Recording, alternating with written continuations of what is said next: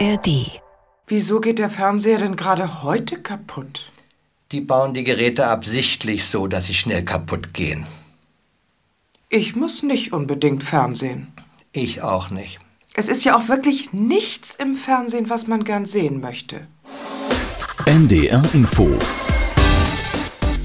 Intensivstation Ja, gibt wieder nichts im Fernsehen, aber dafür gibt's ja uns. Montag, 6.11. Intensivstation mit Stefan Fritsche. Danke, das war's. Ja, bitte, aber nein, noch lange nicht. Loriot würde am 12. November 100. Alle überschlagen sich momentan und auch wir würdigen die Ikone des deutschen Humors im Laufe dieser Intensivstation. Danke. Ja, bitte, gern. Zunächst mal ist heute Gipfeltag. Ja, der Kanzler und die Ministerpräsidentin. Tin, tin, in, in. Das ist mit Sicherheit eine besonders wichtige Sitzung äh, des Bundeskanzlers mit der MPK. Und äh, wir sollten alle mit dem festen Ziel in dieses Gespräch hineingehen, uns am Ende zu einigen. Ja, wichtig. Und da gab's sogar noch vor Beginn neue Forderungen der Union. Ja, der Druck auf alle steigt somit. Und wenn wieder nur wenig bis kaum was rauskommt, ja, dann heißt es mal wieder, sie schaffen nix. Ja, wähle ich halt AfD. Ja, aber im Vorfeld gab es ja so viele Ankündigungen, was nicht alles passieren muss, um die Migration zu steuern. Oder es gibt ein Bündel ist. an Maßnahmen. Mhm. Und zu dem Bündel der Maßnahmen gehört ein ganzes Maßnahmenbündel. Ja, ein ganz wichtiges Bündelteil ist ja auch weg vom Bargeld zu kommen dass wir zum Lach Sachleistungsprinzip übergehen. Ja, Lachleistung. Aber hey, Lachleistung, warum nicht? Ein paar Loriot-Bücher kann man sich gleich an den deutschen Humor gewöhnen, während man auf sein Verfahren wartet. Aber Lachleistungen sind ja auch nur ein kleiner Teil des Bündels. Jetzt neu auf der Bündelagenda die Bezahlkarte. Eine Bezahlkarte. Bezahlkarte. Bezahlkarte. Bezahlkarte. Bezahlkarte. Bezahlkarte. Bezahlkarte. Ja, natürlich nur im Rahmen des Maßnahmebündels. Aber keiner hat mal geschaut, was so eine Karte eigentlich für logistische Probleme aufbaut. Und die überlasteten Ausländerbehörden müssen das dann ja auch noch alles ausdrucken. Immer wenn etwas verändert wird in der Verwaltung, ist die Einführung erstmal ein deutlicher Mehraufwand. Und die Lage, in der wir uns jetzt gerade befinden, ruft jetzt nicht danach, Verwaltungsmehraufwand zu organisieren. Wir haben im Moment drängendere Probleme, als das Bezahlsystem zu ändern. Tja, Bums, sagt ein bezahlkartenerfahrener Landrat. Das ist halt so, dass vorher richtig viel und deftig gefordert wird und wurde. Sowas wie Abschiebung im großen Stil, aber bei genauem Hinsehen. Bei allen Diskussionen auch über Abschiebung, wohin? Ja, eben, in den großen Stil vielleicht. Obwohl ja auch keiner weiß, wo das genau liegt. Also viele Nebelkerzen und heute, gerade jetzt, wo wir diese Intensivstation produzieren, ist High Noon im Kanzleramt. So, ich weiß auch noch nicht, was dabei rumkommt, ja, aber ich weiß, da trennen sich jetzt die Nebelkerzen vom Nebel. Und es gilt eine der realistischsten Vorhersagen, die es gibt. Äh, am Ende werden wir sehen, was bei den Gesprächen herauskommt. Ja, eine von vielen Forderungen ist ja bereits in den Drittstaaten, also beispielsweise in Afrika, Transitzentren zu errichten. Ja, das wird gerade wieder gefordert. Es ist ein alter Hut. Ja, das hatte übrigens vor Jahren Ex-Innenminister Seehofer auch schon mal gefordert. Und wir wussten damals schon, wie das aussehen wird. Totensonntag an der Podbielski-Straße heißt der Lichtbildervortrag hier im großen Kinosaal des Willkommenszentrums für Flüchtlinge in Kasavumbu. Eine Veranstaltung, die ihr Ziel nicht verfehlt. Die Sehnsucht nach einem Leben in Deutschland erhält in diesen Minuten womöglich den letzten, den entscheidenden Dämpfer, nachdem der Raum auf zwei Grad heruntergekühlt wurde und die Sprinkleranlage einen feinen Sprühregen über die Sitzreihe Reihen verteilt, um die Atmosphäre des Aufnahmelandes erlebbar zu machen. Da lässt der eine oder andere den durchweichten Asylantrag schon mal sinken. Lange Zähne sah man schon beim Begrüßungsbuffet mit dem deftigen Schweinebraten oder dem Rahmschnitzel mit Champignons, ein Willkommensgruß des Bundesinnenministers, um sich nach dem tagelangen Fußmarsch durch die Wüste zu stärken und möglichst schon vor der Übersiedelung nach Deutschland von religiösen Animositäten Abschied zu nehmen. Danach ging es zum Intelligenztest in einen gekachelten Nebenraum, das sogenannte Sarazineum, um das Ausmaß genetisch bedingter geistiger Minderleistungen feststellen zu lassen. Zum Einsatz kam hier der Prüfungsbogen für die Lehrstellenbewerber einer bayerischen Sparkasse mit zum Teil bedenklichen Ergebnissen. Deutlich erfreulicher fiel dafür die anschließende Sportprüfung aus. Der empfohlene Richtwert liegt bei mindestens 12,2 Sekunden im 110 Meter Hindernislauf, um der NPD-Basis auf einem Abendspaziergang in Dresden oder Dortmund einigermaßen sicher entwischen zu können. Zum Abschluss der Vorbereitung dann der Schnellkurs Deutsch und dies nicht nur mit Texten in der Hochsprache, etwa der Hausordnung für den Stadtrandblock einer Wohnungsbau GmbH oder dem Wohngeldformular für einen möblierten Abstellraum im Souterrain. Nein, auch die gelebte Alltagssprache mit ihrer verzwickten Metaphorik will gelernt sein, etwa bei Sozialtourismus, Hängematte und Problemgruppe, Wörtern, die in Libyen eher ungebräuchlich wichtig sind. Dazu kommt das Verständnis für feine Nuancen zwischen Begriffen wie Gesindel, Gelichter und Gesocks, um später einem Alltagsgespräch in der Nachbarschaft folgen zu können. Fazit, am Ende eines langen Willkommenstages ist hier wohl niemand mehr, der sich hinterher beschweren kann, er oder sie habe von all dem nichts gewusst. Und während jetzt Dutzende von Ventilatoren den steifen Nordwestwind unserer Küstenregion gefühlsecht durch die Halle fegen lassen, gebe ich vom Willkommenszentrum für Flüchtlinge zurück auf die Intensivstation.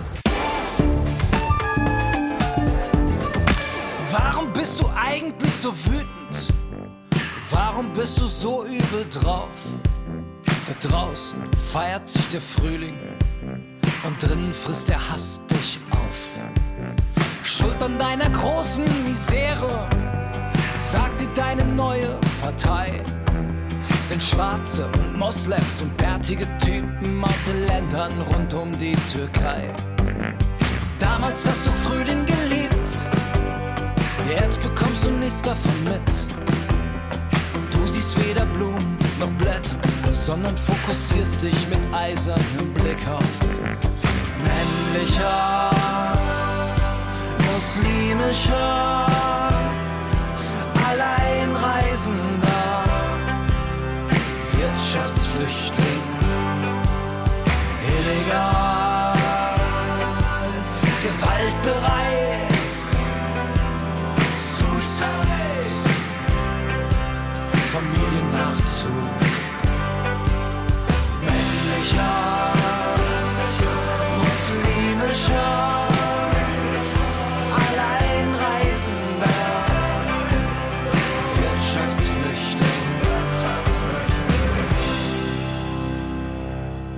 dass ein Mann, der als Wirtschaftsminister wegen einer unglücklichen Definition einer Insolvenz im Bäckerhandwerk mal in Grund und Boden kommentiert wurde, dass dieser Mann der nächste Kanzler sein sollte oder zumindest König, das hätte nur auch kaum einer gedacht. Ja, eine Rede, also besser Gedanken, verbreitet über Elons X, dann viral über alles, was geht und plötzlich Wumms. Das Netz zittert geradezu. Fast wäre es, ob der viralen Aktivität implodiert, weil jedes Wort auf der Goldwaage und irgendwie treffsicher.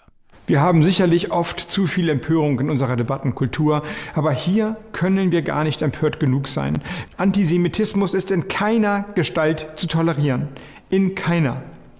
Für religiöse Intoleranz ist in Deutschland kein Platz. Der Tod und das Leid, das jetzt über die Menschen im Gazastreifen kommt, sind schlimm. Das zu sagen ist so notwendig wie legitim. Und dann sagte Robert Habeck noch vieles weitere. Neun Minuten, 40 Sekunden, die Länge von zweieinhalb Taylor Swift Songs. Und trotzdem sollen sich das auch die Kids angeschaut haben, obwohl keine Musik drunter lag. Also es ging tatsächlich völlig viral und wurde quasi in den Rang einer Rede zur Lage der Nation erhoben. Wahrscheinlich kommt es demnächst als Schulbuch ab achte Klasse oder auch als Willkommensbuch für Asylbewerber. Woran aber liegt's genau? An Habecks Wortmacht oder an dem bleiernen Scholz-Stil? Weder noch, Herr Fritsche, weder noch. Sagt mein heutiger Studiogast, Sozialkommunikationsstudent im 34. Semester an der Fakultät für politische Öffentlichkeitsarbeit und Darstellendes Spiel der Universität Worpswede. Äh, Leon Winterbeck. Ja, hallo Herr Fritsche. Hallo. Ich freue mich, dass ich hier sein darf. Und um auf Ihre Frage zurückzukommen, mhm. natürlich ist Scholz blass und Habecks Worte sind gut gewählt. Mhm. Aber das ist nicht der Grund für die große Anerkennung, die Habeck für diese Rede bekommt. Ja, dann, sondern? Ja, sehen Sie, auch Scholz hat sich zum Problem des Antisemitismus bei uns im Land geäußert. Ja. Hat nur keinen interessiert. Und selbst wenn er seine Rede mit genau den gleichen Worten wie Habeck gehalten hätte, wäre das so gewesen. Hören wir doch nochmal Habeck im Original. Die jüdischen Gemeinden warnen ihre Mitglieder, bestimmte Plätze zu meiden, zu ihrer eigenen Sicherheit. Und das heute hier in Deutschland, fast 80 Jahre nach dem Holocaust. Und dank KI wissen wir auch, wie dazu im Vergleich Scholz geklungen hätte. Jüdische Gemeinden warnen ihre Mitglieder, bestimmte Plätze zu meiden, zu ihrer eigenen Sicherheit. Und das heute hier in Deutschland. Fast 80 Jahre nach dem Holocaust. Hm? Fällt Ihnen was auf? Ja, bei Habeck wirkt die ganze Geschichte emotionaler. Genau. Und warum? Weil er emotional ist. Ja, gut, aber, aber wäre der KI-Scholz mit mehr Emotionen gefüttert worden? Ja, wo soll die KI die denn hernehmen? Es gibt bei Scholz keine Emotionen. Nee. Habeck hingegen ist wirklich emotional.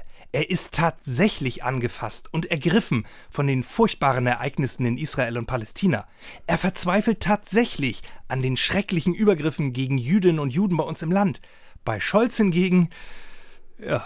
Naja, Scholz versucht einfach kühlen Kopf zu bewahren, ja, auch in hektischen und emotional auffühlenden Situationen. Ist ja auch in Ordnung, aber das muss er ja nicht jedem zeigen. Kannst du machen, wenn du Kanzler bist, aber nicht, wenn du es nochmal werden willst. Da braucht es Emotionalität. Und zwar echte. Das ist vielleicht auch nicht Scholz Ding. Ja, dann muss er es lernen. Ich empfehle Ferien in Flüchtlingscamps, Erlebniswochenenden unter Obdachlosen, inklusive Übernachtung unter der Brücke, Essen von der Tafel und Klamotten aus der Kleiderkammer oder mal mit einer Kipper durch die Sonnenallee schlendern. Das soll helfen, um ihn in der Wählergunst wieder nach vorne zu bringen? Ja, er muss emotionaler werden. Genau. Die Gefühle müssen für ihn im wahrsten Sinne des Wortes fühlbar werden. Er muss das Elend anderer Menschen spüren, um darüber dann mitfühlend und mitreißend sprechen zu können. Oder wie wir es in unserem Studiengang sagen, spürst du Pfui, dann wirst du Hui. Ja, aber Emotionalität kann doch nicht das alleinige Erfolgsgeheimnis sein. Nein, stimmt. Ja. Das Besondere bei Habecks Rede ist ja, dass er sie politisch korrekt formuliert hat, ohne jegliche Art von Populismus. Keine Beschimpfungen, keine bösen Worte, sogar Verständnis für die Wut. Aber man merkt, dass es unter der staatstragenden Fassade brodelt. Also ist es das Spannungsverhältnis aus gut gewählten Formulierungen und echten Emotionen? Ja. Jetzt haben Sie es verstanden, Herr Fritsche. Hm. Sehr gut. Ich muss nämlich jetzt auch weiter. Ich arbeite noch als Imageberater für Clemens Tönnies. Ach was? Und wie gehen Sie das an? Äh, heute erwartet ihn eine neunstündige Fahrt im Schweinetransporter über die A2. Hinten im Laderaum. You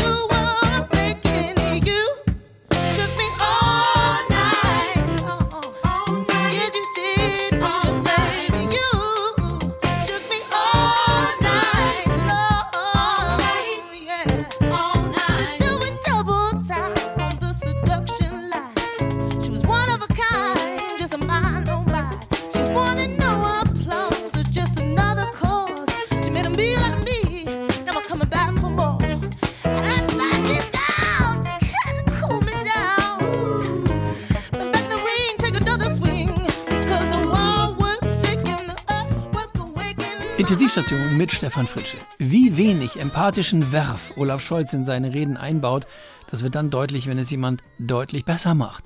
So einen Habeck-Stil, den hätte man sich doch vom Olaf auch schon öfter gewünscht, oder? Dafür aber muss ein Ruck durch Olaf Scholz gehen. Und das ist irgendwie in nächster Zeit nicht zu erwarten. Auch im Willy Brandt-Haus versuchen sie ja immer wieder, den Kanzler wenigstens ein wenig aus der Reserve zu locken. Wie, wie neulich hier durch die Vorsitzende Saskia Esken, die ihren Loriot wahrlich gelernt hat. Olaf, was machst du da? Nichts. Nichts? Wieso nichts? Ich mache nichts. Gar nichts? Nein. Überhaupt nichts? Nein, ich sitze hier. Du sitzt da? Ja. Aber irgendwas machst du doch. Nein.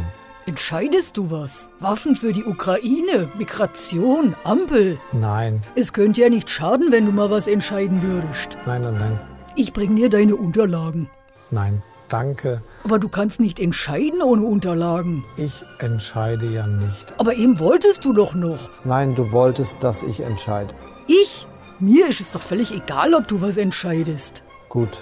Ich meine ja nur, es könnte nicht schaden, wenn du mal was entscheiden würdest. Nein, schaden könnte es nicht. Also was willst du denn nun? Ich möchte hier sitzen.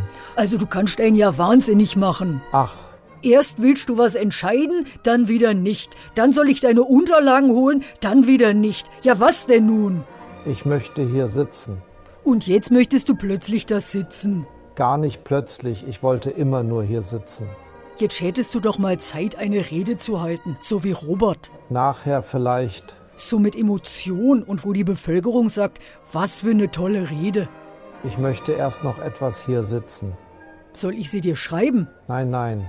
Vielen Dank. Will sich der Herr die Rede auch noch schreiben lassen, was? Nein, wirklich nicht. Ich renn den ganzen Tag hin und her, halte die Partei zusammen, telefoniere mit Ortsvereinen, kommentiere Umfragezahlen, komme mit Lars Klingbeil klar. Du könntest dich doch wohl einmal hinsetzen und dir diese wichtige Rede selbst schreiben. Ich möchte jetzt keine wichtige Rede halten. Dann quengele doch nicht so rum. Olaf, bist du taub? Nein, nein. Wenn du nur da sitzt, kannst du keine Rede wie Robert halten. Ich sitze hier, weil ich keine solche Rede halten kann. Sei doch nicht gleich so aggressiv. Ich bin doch nicht aggressiv. Du könntest wenigstens mich einmal anschreien. Wer sind Sie überhaupt?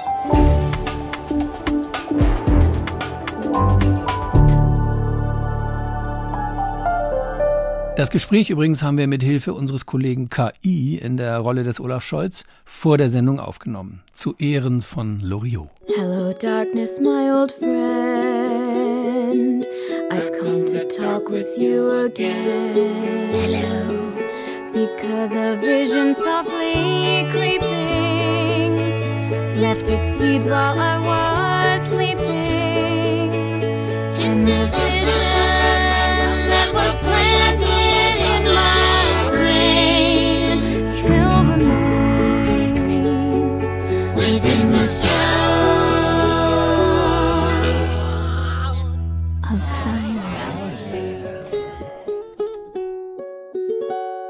Migrationspolitik, Klimaschutz, Fachkräftemangel, Pflegenotstand. Diese Regierung ist tatsächlich nicht zu beneiden. Aber glücklicherweise kann sie auf hochkompetente Berater zurückgreifen. Zum Beispiel auf den Magier Rudolf Rommelshagen. Ähm, Moment mal. Sag mal, Regie, ist das echt euer Ernst hier? Magie, Zauberei? Ihr wisst, das ist hier die Intensivstation und nicht Hogwarts? Du keine Sorge, Stefan, das hat schon alles seine Richtigkeit. Was? Bitte schön, mach einfach weiter.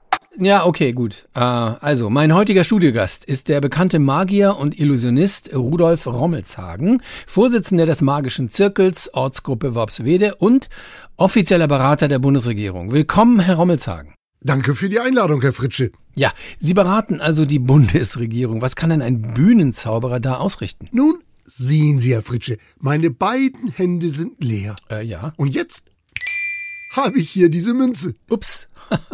ja gut, sehr originell, aber selbst wenn Sie Herrn Lindner diesen Trick beibringen, äh, wird das seine Haushaltsprobleme nicht lösen. Darum geht es auch gar nicht. Ah. Sehen Sie, dieser Trick beruht auf Ablenkung. Während ich Ihnen die eine Hand präsentiere, kann ich mit der anderen die Münze aus Ihrem Versteck holen. Mhm. Ich bestimme, wohin Sie gucken sollen. Und genau das habe ich Herrn Scholz beigebracht. Olaf Scholz zaubert mit Münzen? Viel besser. Angesichts von über 300.000 Asylanträgen spricht er von einer Verschärfung bei den gerade mal 13.000 Abschiebungen. Ah. Das ist Ablenkung in bester magischer Tradition. Äh, interessant. Äh, haben Sie noch so ein Beispiel? Sehr gerne. Denken Sie an eine beliebige Skatkarte. So, hier habe ich ein Kartenspiel und... War ist diese hier? Nein, äh, das ist ein Karo Bube. Ich habe an die Herz-Dame gedacht. Ha, genau das habe ich gewusst. Ach. Gucken Sie mal da vorne unter Ihr Tablet. Oh, oh, unfassbar. Die Herz-Dame, wie haben Sie das denn gemacht? Ganz einfach. Mit dem Vorzeigen der falschen Karte habe ich Sie dazu gebracht, Ihre gewählte Karte zu verraten. Ah. Ich habe vor der Sendung ein komplettes Skatspiel nach einem Muster hier im Studio verteilt. Da wusste ich, unter dem Tablet liegt die Herzdame. Die Pik 7 wäre hier unter dem Mikrofonständer gewesen und so weiter. Gut und schön. Aber was hat das noch mit Politik zu tun? Ich sage nur Klimaschutz. Die Menschen erwarten den Abschied von den fossilen Brennstoffen. Eine Lösung? Der grüne Wasserstoff. Das ist die Karte, auf die die Menschen setzen wollen. Mhm. Da Habeck diese Karte aber noch nicht im Stapel hat, zeigt er erstmal eine andere vor. LNG. Ja. Das Zeug ist nichts anderes als fossiles Erdgas, das durch umweltschädliches Fracking gewonnen wird, bei dem Methan frei wird. Dann wird es unter Verlusten verflüssigt, unter weiteren Verlusten über weite Strecken verschifft, danach unter noch mehr Verlusten wieder gasförmig gemacht und dann verbrannt. Unterm Strich ist da sogar die Kohleverbrennung umweltschonender. Aber egal, die Menschen sehen, dass etwas passiert und lassen sich durch diese falsche Karte blenden. Ah, okay, ich hab's verstanden. Grüner Wasserstoff wäre die Herzdame und LNG ist der Karo Bube, mit dem Sie mich gelockt und abgelenkt haben. Genau so ist es. Aber Sie hatten die Herzdame ja vorher schon versteckt. Wann zeigt denn nun der Herr Habeck auf den grünen Wasserstoff und sagt, da ist er? Tja, das ist das Problem. Ah. Herr Habeck kann vielleicht ein bisschen zaubern und tricksen, aber er kann leider nicht hexen. Zauberhaft.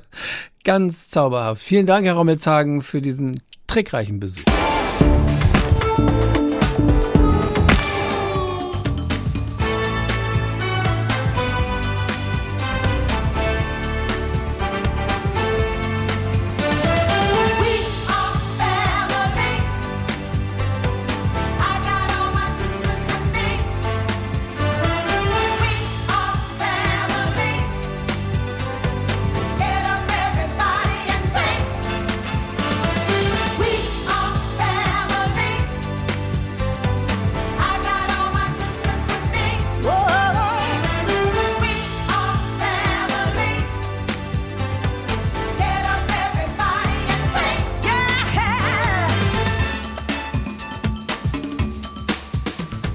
Es wird Winter und wir brauchen Gas. Wie man lesen kann, sind alle Gasspeicher voll, randvoll.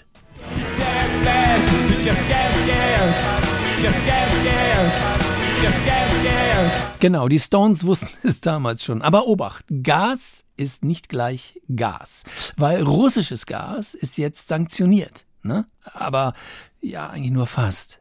Hafenseebrücke in Belgien, russische Schiffe liefern LNG. In Belgien bleiben davon nicht einmal drei Prozent. Der Großteil geht weiter nach Deutschland. Bitte? Deswegen brennt es auch bei uns immer so kalt, weil es russisches Gas ist. Ha, das Gas weiß es nämlich und sagt sich, hey, wer mich nicht will, den lasse ich frieren. Also man bekommt ja echt ein schlechtes Gewissen, oder wenn man weiß, dass es doch russisches Gas ist, was wir verbrennen. Also lieber friere ich als russisches Gas. Äh es mag sein, dass über die LNG-Terminals der Nachbarstaaten, über die ja Gasmengen kommen, russische Moleküle in dem Gasmix sind. Das ist weder zu kontrollieren noch auszuschließen. Aha, russische Moleküle. Und es ist nicht auszuschließen. Robert Habeck sagte das im März. Aber stimmt es auch? Wir sagen nein, denn natürlich gibt es Möglichkeiten, russisches Gas zu erkennen. Einmal zum Beispiel, wenn oben auf dem LNG-Tanker in Belgien eine russische Fahne weht. Oder über das klassische Handwerk. Was ist wirklich drin im deutschen Flüssiggascocktail? Um diese Frage zu beantworten, hat unser Intensivstation-Reporter Florian Neumeier den letzten Flüssiggas-Sommelier Deutschlands getroffen. Ich besuche heute Charles Schukarton. Er ist Flüssiggas-Sommelier. Ja, also mein Name ist Charles Schukarton und ich bin Flüssiggas-Sommelier. Schukarton behauptet, dass er sehr wohl die verschiedenen Gassorten im Mix unterscheiden kann. Ich darf heute bei einer sogenannten Flüssiggasverkrustung dabei sein. So, und jetzt lassen wir das LNG über die Zunge rollen, nehmen die Aromen auf. Und wenn ihr soweit seid, was haben wir gesagt? Schlucken oder spucken? Spucken. Ganz wichtig, genau. Also die Nachfrage nach solchen Seminaren ist wahnsinnig gestiegen im letzten Jahr.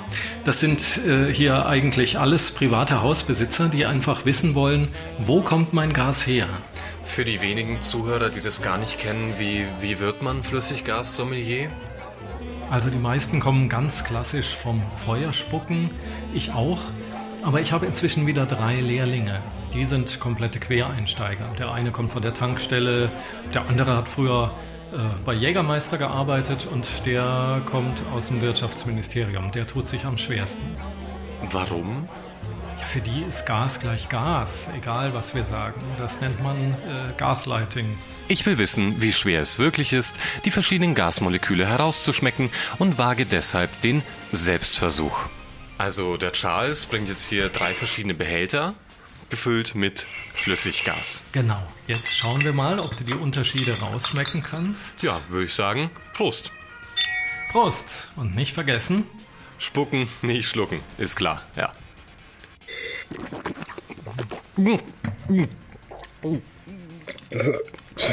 Und? Bisschen äh, alkoholisch, äh, chemisch. Das ist ganz typisch für das belgische Flüssiggas. Das ist etwas stärker als das deutsche. Mit etwas Übung schmeckst du Johannisbeere, saure Gurken und Frikandel im Abgang. Ja, jetzt wo du es sagst. Probier mal das hier. Zum Wohl.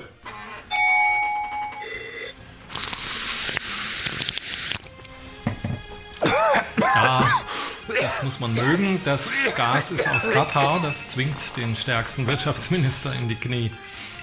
So, eins habe ich noch. Das ist jetzt das russische Erdgas. Salut.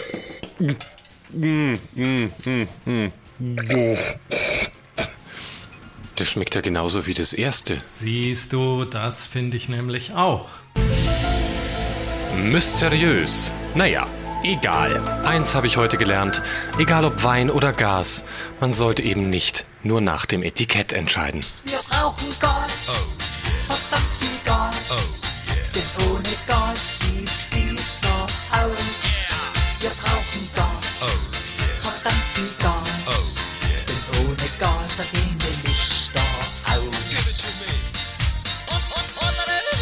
Intensivstation mit Stefan Fritsche. Hören Sie das? Ja. Oh. Mm. Ah, ja. Das ist die Ampel. Da rumort es heftig. Und das ist besonders ein Problem für die FDP. Da rumort es nämlich gerade besonders heftig. Denn die FDP fühlt sich geradezu von der Ampel bedroht. Jedenfalls viele an der Basis. Und da eben rumort es. Es rumpelt geradezu, wenn es nicht sogar ausrastet. Denn 26 Kommunal- und Landespolitiker der FDP haben einen rumorig offenen Brief an die Parteispitze geschrieben. Darin fordern sie unter anderem Alternativen zur Ampelregierung zu prüfen. Also quasi raus aus der Ampel, solange es die FDP noch gibt. Das Ganze ist mit dem Titel Weckruf Freiheit überschrieben. Weckruf Freiheit. Das klingt doch irgendwie nach Wachturm und Sekte.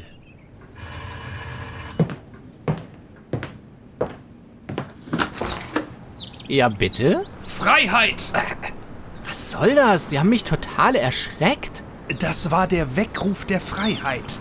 Aber sonst geht's noch. Ich bin im Auftrag des Marktes unterwegs Mhm. und würde mit Ihnen gern über Freiheit sprechen. Na, dann schieß mal los, du Aufgeweckter. Ich bin nämlich selbstständig und da ist Zeit bares Geld. Oh ja, das ist genau unser Reden. Zeit ist Geld.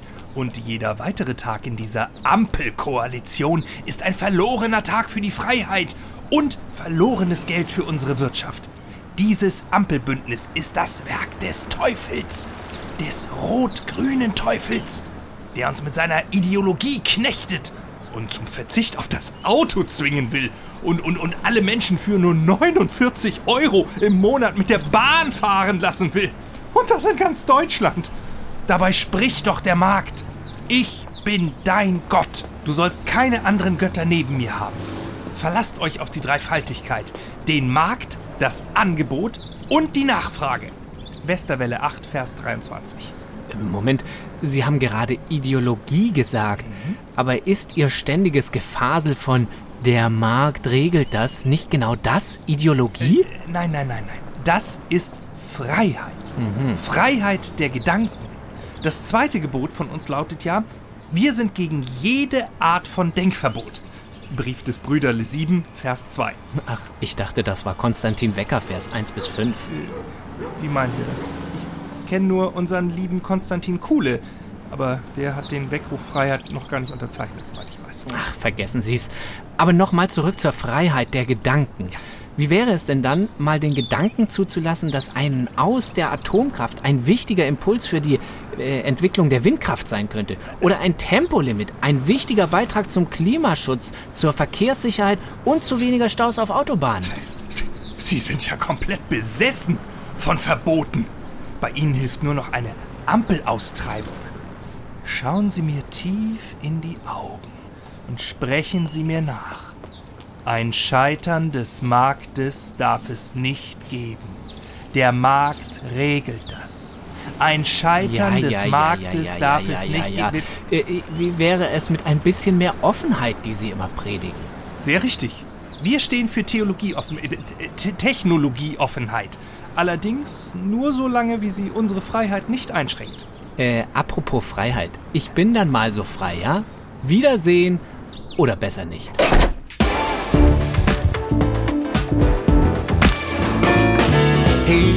Song I wrote. You might want to sing it note for note. Don't worry. Be happy. Don't worry, be happy. In every life we have some trouble. When you worry, you make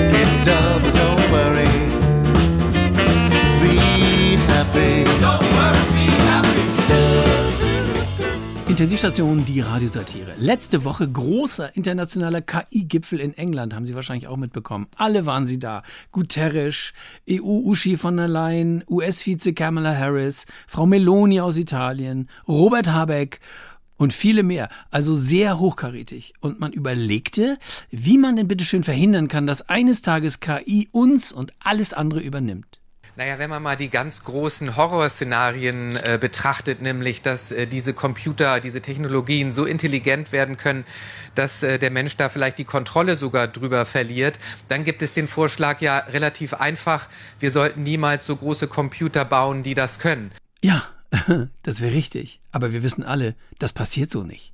Die Angst geht um, dass uns die KI überflüssig macht. Elon Musk warnt ja auch schon, weil wahrscheinlich KI seine Social-Plattform viel besser leiten würde. Ja, so in etwa 2045 soll sie erreicht sein, die sogenannte Singularität. Damit ist gemeint, die Maschinen entwickeln sich dann von selbst weiter. Es gibt einfach nichts mehr, was wir Menschen besser können. Alles wird von Maschinen optimal erledigt. Die KI hat in wenigen Sekunden geklärt, wie das Leben entstand, wie die Pyramiden errichtet wurden, sowie Aufbau und Zweck des Universums. Leider kann nur sie selbst diesen letzten Teil verstehen. Wir Menschen bleiben natürlich so doof wie vorher und leben wahrscheinlich trotzdem irgendwie weiter. Mhm. Was wird der Mensch dann eigentlich eines Tages in sein Tagebuch schreiben? Ach du 17, ich wache auf. Welcher Tag ist heute? Keine Ahnung, spielt ja keine Rolle. Ich habe keine Termine. Meine Frau auch nicht, die Kinder auch nicht. Dabei sind die schon 42 und 46. Die sollten langsam mal was machen. Ja, aber klar, es gibt ja nichts mehr zu machen. 8.32 Uhr. Unsere Küche serviert Brötchen, Müsli und Obst. Genauso lecker wie früher, allerdings aus Algen und Mehlwürmern synthetisiert. Erstaunlich, hätten wir Menschen zugegebenermaßen nie hinbekommen. 9.02 Uhr, geh wieder ins Bett. 11.16 Uhr. Überlege im Bett, was ich heute tun könnte. Unser Haus hat uns informiert, dass die Nachbarn eine Sexparty geben. Tun sie fast jeden Tag. Habe auch minimal Lust, mal wieder teilzunehmen. Aber dazu müsste ich aufstehen. 12.20 Uhr. Nebenan läuft die wilde Sexparty.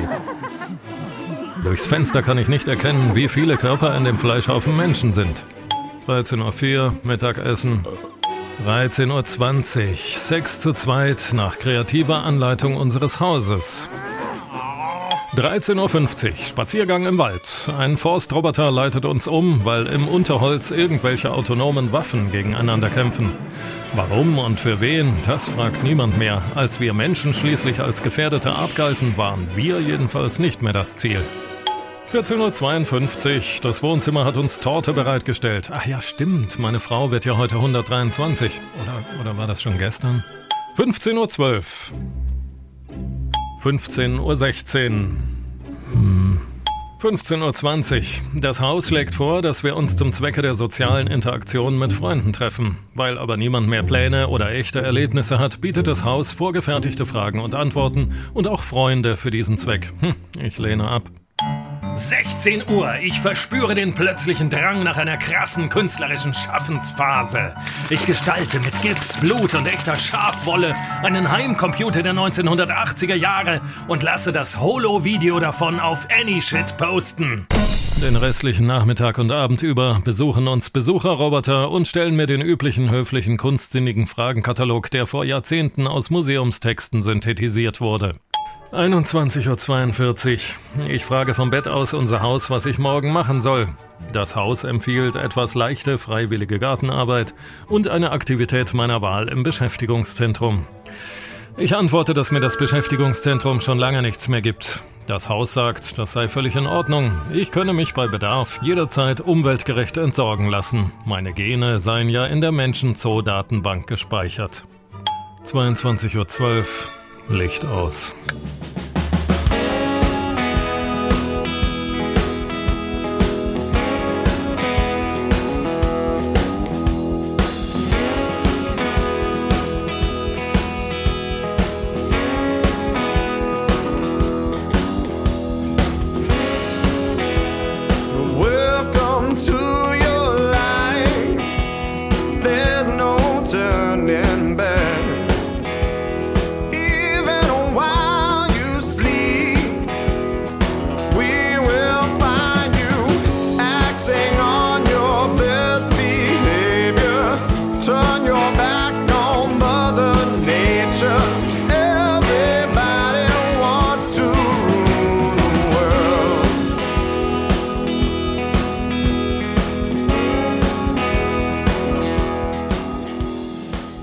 Intensivstation mit Stefan Fritsche. Die Bundeswehr macht wieder von sich reden. André Wüst, der Vorsitzende des Bundeswehrverbandes, beklagt wieder fehlenden Soldatennachwuchs und will in der Schule schon für die Truppe werben, was ja noch verboten ist.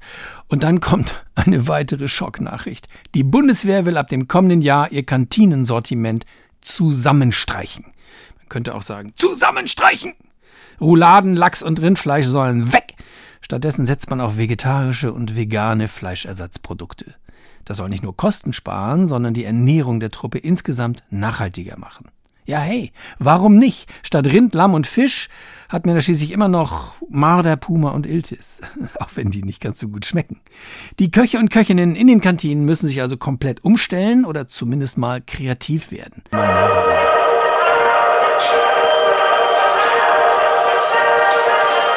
Kantinenkommando! Achtung! Männer, ihr habt es mitbekommen? Die Speisekarte der Bundeswehr wird nachhaltiger und grüner. Aus diesem Grund hat General Gerste heute um 0800 die Operation Gemüseblitz angeordnet. Ihr werdet dafür nur in kleine Gruppen aufgeteilt und entwickelt neue Strategien für die Speisekarte. Weggetreten! Müller, Bericht, was machen Sie hier? Wir bereiten gerade unseren leckeren neuen Tarnkappen-Tofu zu, Herr Leutnant. Klingt interessant. Und wo ist der Tofu? Da ist keiner drin, Herr Leutnant. Aber das weiß ja niemand. Wir sagen einfach, der ist so gut getarnt, dass man ihn nicht sehen kann. So demonstrieren wir nicht nur hervorragende Kenntnisse in der Tarnkappentechnik, sondern senken auch noch die Kosten. Sehr gut, Müller. Mir gefällt, wie Sie denken. Weitermachen. Und was haben wir hier? Wir nennen es die grüne Gemüsegranate. Boah, das stinkt ja fürchterlich. Wer soll denn das essen? Niemand, Herr Leutnant. Damit bewerfen wir den Feind und schlagen ihn in die Flucht. Anschließend nehmen wir die gegnerische Feldküche ein und kochen aus den erbeuteten Zutaten etwas Leckeres. Ausgezeichnet, Soldat. Und wie sieht's hier drüben aus? Wozu die ganzen Gewehre? Wir schießen Wildsau, Rebhuhn und Reh im heimischen Forst einfach selbst, Herr Leutnant. Das ist nicht nur frisch und nachhaltig, sondern verbessert auch die Treffsicherheit der Truppe. Eine hervorragende Idee, Soldat. Worauf wartet ihr denn noch? Wir suchen noch Gewehre, die nicht um die Ecke schießen. In der Waffenkammer hatten wir nur noch ein paar alte G36.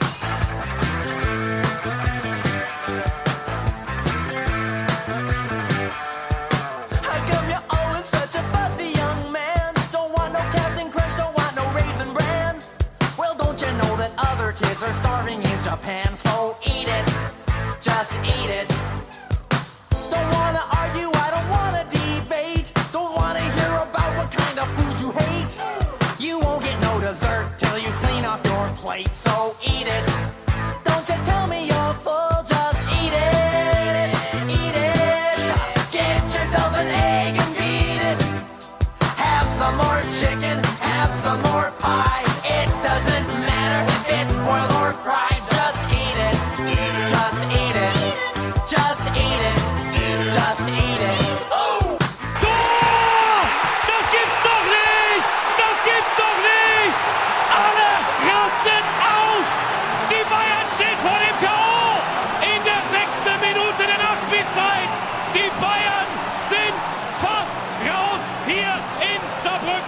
Aber wir haben heute so, ja, wir haben mit Eier bewiesen, dass ich sage, wir sind, haben es angenommen, selbst nach den 1-0.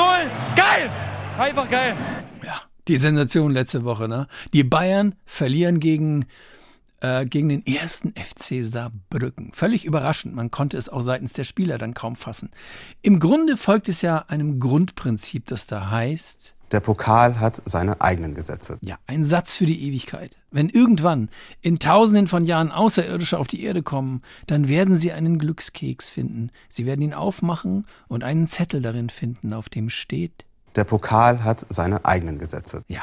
Aber warum eigentlich immer nur der Pokal? Es gibt auch viele andere Branchen mit völlig eigenen Gesetzen.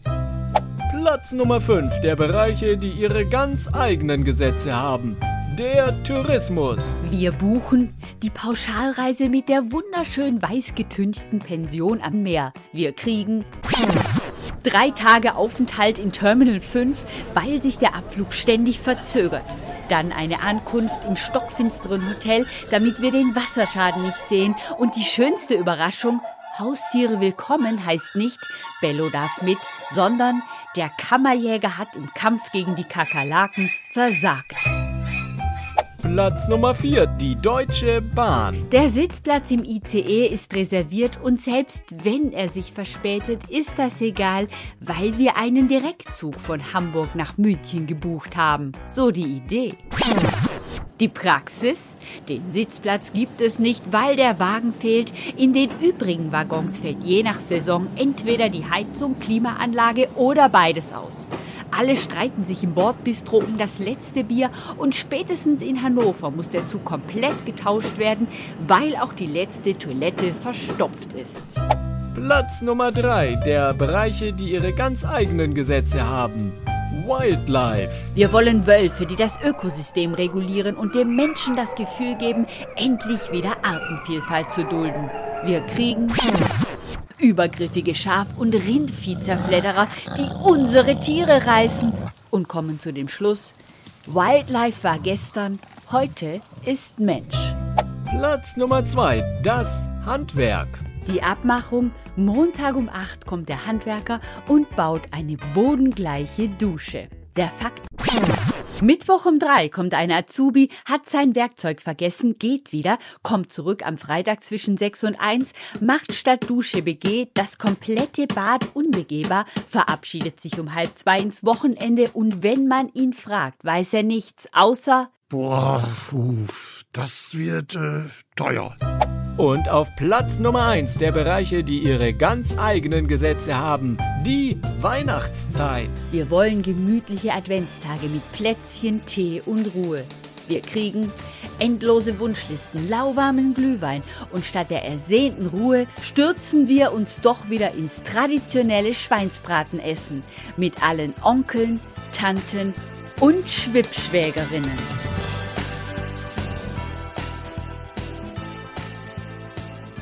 Intensivstation, die Radiosatire heute mit Stefan Fritsche. Er wird 100. Der größte Humorist seiner Zeit. Der Gott der Entlarvung deutscher Eigenheiten.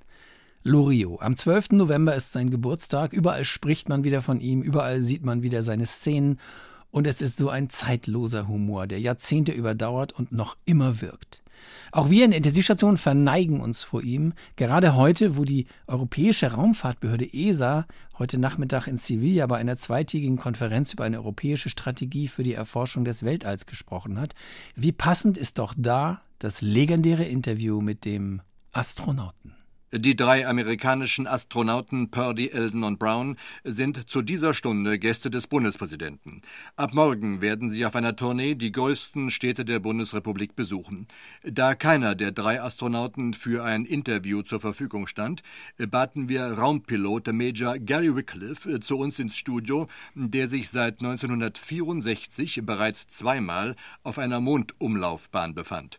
Wir möchten ihm Fragen stellen, die uns weniger der technischen als der menschlichen Seite der Raumfahrt näher bringen sollen. Mr. Wycliffe, you are, I understand, an astronaut with considerable experience in deep space flight and have in fact been twice around the moon. Wie bitte? Oh, Sie sprechen Deutsch. Jawohl. Ja, dann ist ja alles viel einfacher. Also, Sie waren bereits zweimal auf einer Mondumlaufbahn. Nein. Nicht. Aha. Also, äh, aber schließlich sind Sie ja Astronaut, nicht wahr? Nein. Nicht. Äh, aber nach meiner Information, äh, sind Sie sicher, dass Sie nicht Astronaut sind? Ja. Aha. Und Sie sind nicht früher mal Astronaut gewesen? Nein, ich bin Verwaltungsinspektor. Bitte? Ich bin Verwaltungsinspektor. Ah ja, Verwaltungsinspektor. Herr äh, Wieland. Herr Wieland. Verwaltungsinspektor, das ist ein erregender, abenteuerlicher Beruf. Ja, äh. Um als Verwaltungsinspektor unter Tausenden von Bewerbern in die engere Wahl zu kommen, mussten Sie sich ungewöhnlich harten körperlichen Tests unterziehen. Nein. Nicht. Aha. Und die Schwerelosigkeit ist auch wohl nicht das Hauptproblem der, des, des, des Verwaltungsapparates. Nein. Herr Wieland, äh, was war bisher die äußerste Beschleunigung, der Sie ausgesetzt waren? Ja, alles in allem in 18 Sekunden auf 100. Mein Wagen. Und Ihr Kreislauf hat bisher nicht darunter gelitten? Nein. Nicht, aha. Das, äh, das ist erstaunlich. Herr Wieland, Sie sind verheiratet? Ja. Sie haben nicht den Eindruck, dass Ihr Beruf für Ihre Gattin eine unzumutbare Belastung darstellt. Nein. Sie vertreten also auch nicht die Ansicht, dass Verwaltungsbeamte grundsätzlich unverheiratet bleiben sollten? Nein. Nicht. Mhm. Ja. Was war bisher die äußerste Entfernung von der Erdoberfläche, in der Sie gearbeitet haben? Ja, wir arbeiten jetzt im äh, dritten Obergeschoss. Mhm. Haben Sie jemals befürchtet, einmal von dort oben nicht mehr zurückzukehren? Nein. Nicht. Aber trotzdem können Sie wohl fest damit rechnen, dass Ihnen nach dem, dass Ihnen nach dem Ausscheiden aus, der, aus, dem, aus, aus dem Verwaltungsdienst eine repräsentative Stellung in der Industrie angeboten wird. Was? Herr Wieland, wir danken Ihnen für dieses Gespräch.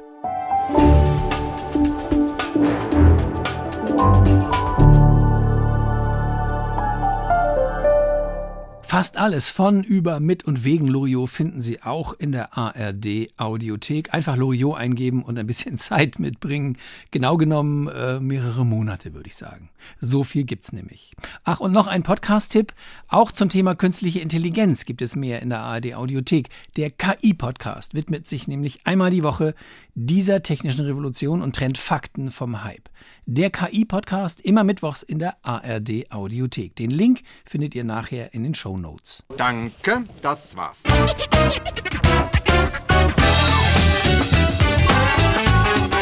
Ja, genau, das war's in dieser Ausgabe der Intensivstation. Mit dabei waren Peter Stein, Torben Pöls, Antonia von Romatowski, Axel Naumer, Hartmut Grave, Florian Neumeier, Marco Grün, Stefanie Ray, Detlef Gröning und in der Technik Christoph van der Werf.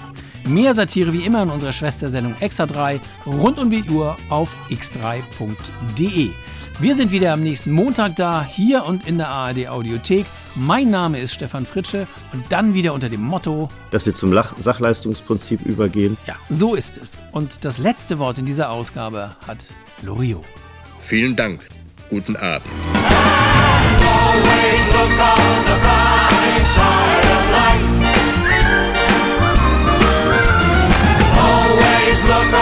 Ein